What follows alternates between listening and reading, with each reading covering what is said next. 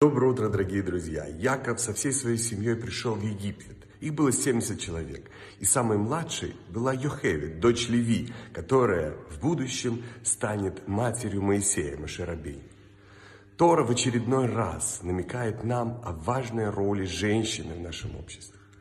Если мужчина призван защищать семью, защищать свое окружение от негативного воздействия извне, то роль женщины – том, чтобы принести тепло в дом, осветить свой дом и свою семью, создать там гармонию и уют и охранять своих детей на пути правильного воспитания, дать им хорошие традиции, хорошие манеры и хорошее еврейское воспитание.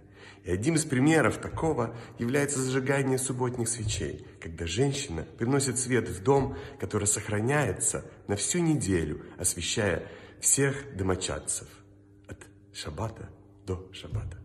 Прекрасного, замечательного дня и отличного настроения.